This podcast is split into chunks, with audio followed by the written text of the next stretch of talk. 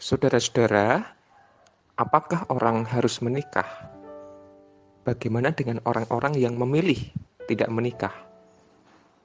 Nah, persoalan ini menjadi perbincangan yang jamak dibicarakan oleh banyak orang dan kita ditolong oleh pendeta Gerit dalam rangka berefleksi tentang topik tersebut. Pak Gerit merefleksikan kesaksian dari Rasul Paulus yang menolong kita untuk berefleksi. Selamat mendengarkan. Salam sejahtera. Kita akan merenungkan firman Tuhan.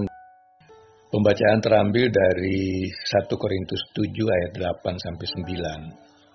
Tetapi kepada orang-orang yang tidak kawin dan kepada janda-janda aku anjurkan supaya baiklah mereka tinggal dalam keadaan seperti aku. Tetapi kalau mereka tidak dapat menguasai diri, baiklah mereka kawin. Sebab lebih baik kawin daripada hangus karena hawa nafsu. Saudara-saudara yang terkasih di dalam Tuhan, jadi dalam perikop tentang perkawinan ini Paulus menyinggung tentang orang-orang yang tidak kawin. Menurut Paulus, orang-orang yang tidak kawin itu sebetulnya situasinya lebih baik daripada orang-orang yang kawin. Mengapa? Karena Paulus yakin zaman di mana dia hidup itu sudah zaman akhir, dan sebaiknya orang-orang memusatkan perhatian sungguh-sungguh kepada Tuhan, kepada hal-hal rohani, dan sering kali orang-orang yang kawin itu terbelah perhatiannya karena harus juga memikirkan perkara-perkara duniawi, memikirkan istri atau suami dan anak-anak dan keperluan-keperluan yang berkaitan dengan keluarga. Namun demikian, eh, Paulus tidak meremehkan kehidupan berkeluarga, kehidupan perkawinan. Cuma dia bilang keadaan tidak kawin dalam situasi seperti ini mungkin lebih baik. Seperti dia sendiri gitu. Nah, dalam Alkitab kita jarang melihat tentang hamba-hamba Tuhan yang tidak kawin. Semuanya rata-rata kawin. Dalam perjanjian lama ada Nabi Elia yang terkenal itu yang tidak kawin. Kemudian ada Nabi Yeremia yang juga tidak kawin.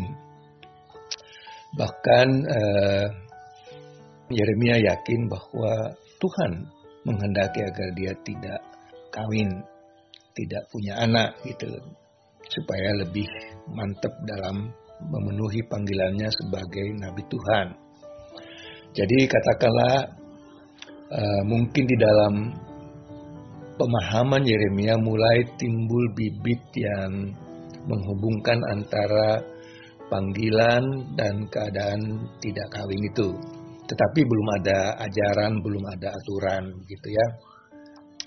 Nah, eh, kalau kita melihat pada bagian yang lain dalam surat 1 Korintus itu, misalnya di pasal 9, eh, di situ Paulus menekankan tentang kerasulannya dan dia mengatakan eh, aku juga punya hak hak untuk makan dan minum misalnya seperti rasul-rasul lain. Dan ini saya baca aja dalam ayat 5. Tidakkah kami mempunyai hak untuk membawa seorang istri Kristen dalam perjalanan kami seperti yang dilakukan rasul-rasul lain dan saudara-saudara Tuhan dan Kefas.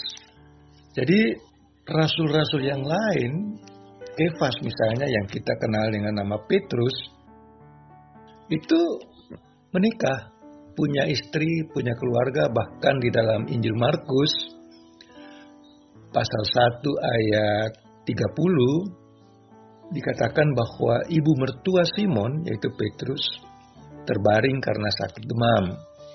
Lalu Gusti Yesus menyembuhkan ibu mertua itu. Jadi dalam perjanjian baru pun gambaran tentang orang yang tidak menikah itu hampir-hampir tidak ada. Para rasul pun Petrus dan lain-lainnya menikah. Petrus tidak dikatakan punya anak tapi menikah gitu. Jadi punya istri, punya mertua gitu. Namun bagi Paulus memang uh, dia lebih suka demikian. Dia menasihatkan pada jemaat di Korintus, ya kalau memang bisa seperti saya ya seperti saya aja. Tapi kalau tidak bisa dan diri penuh dengan dikuasai dengan nafsu berahi, ya sudah menikah aja gitu daripada angus menurut ayatnya gitu kan. Jadi di dalam pemahaman Paulus menikah dan tidak menikah itu punya nilai yang sama, setara.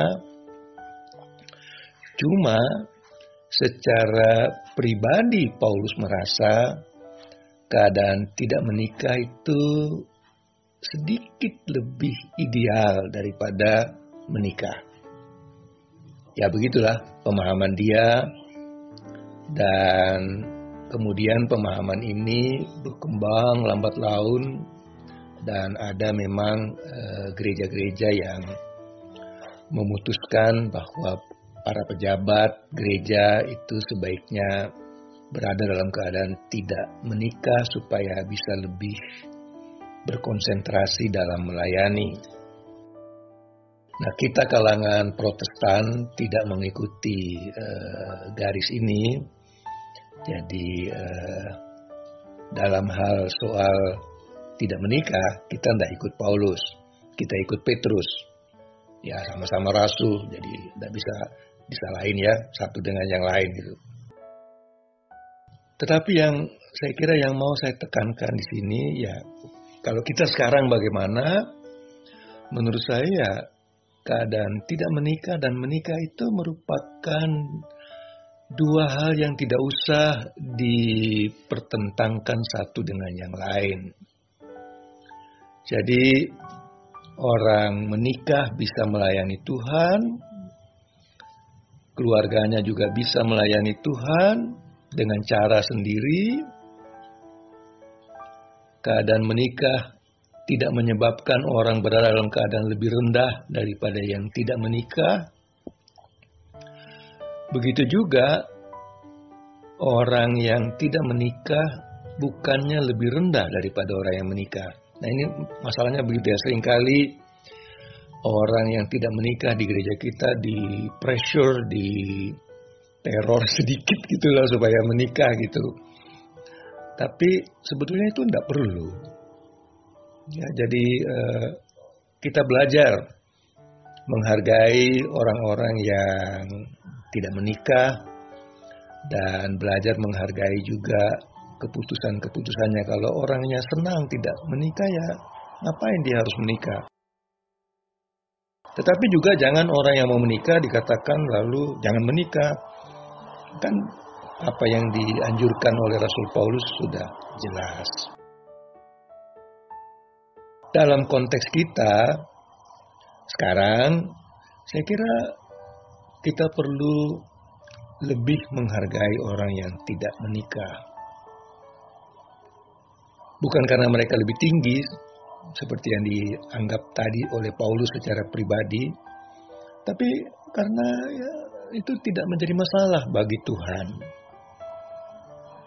biarlah kalau mereka senang dengan keadaannya ya nggak apa-apa gitu.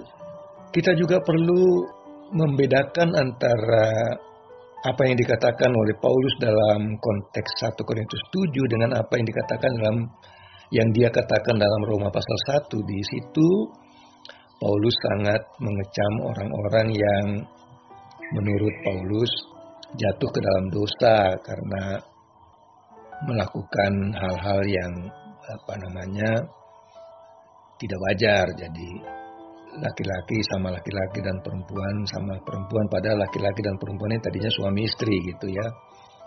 Jadi suami istri yang ngawur-ngawur gitu loh. Nah kalau kita kaitkan dengan ayat kita, saya kira yang penting di situ bagaimana orang yang tidak kawin itu jangan dipaksa menikah. Jadi saya kira eh, nasihat untuk tidak menikah bagi orang yang memang tidak ingin menikah itu penting gitu supaya menjaga jangan sampai terjadi katakanlah kepura-puraan gitu. Nah, sekarang bagaimana dengan uh, mereka yang tidak kawin tetapi dalam situasi Covid? Saya kira di sini justru pentingnya itu mereka yang tidak kawin punya kesempatan yang lebih banyak untuk melayani mereka-mereka yang terkena dampak COVID daripada mereka yang berkeluarga. Jadi mereka yang berkeluarga kan terbatas juga kemampuannya. Mereka harus ingat keluarga, jangan sampai keluarga terkena COVID. Jadi misalnya kasihan kan dokter-dokter itu loh, mereka berkeluarga tetapi tiap hari harus ke rumah sakit. Istrinya kan keterketir di rumah. Gimana kalau suamiku nanti kena pulang ke rumah, anak-anakku kena gitu loh. Tapi orang yang tidak menikah kan tenang-tenang aja. Dia hidup sendiri dan ya kalau nanti kena covid ya dia sendiri yang kena, yang lain enggak gitu loh. Ya maksud saya bukan mau katakan rasain tapi ya ini untungnya dia gitu loh. Dia bisa melayani dengan tenang, dia bisa lebih banyak membantu, dia lebih bisa banyak menyumbang daripada yang tidak karena dia tidak punya keluarga. Jadi eh, ayat ini menurut saya sangat baik bagi orang-orang yang tidak menikah yang belum tahu mau bikin apa. Layanilah orang-orang yang terkena dampak buruk dari COVID itu. Layani dengan gembira dan Tuhan menyertai Anda sekalian. Amin.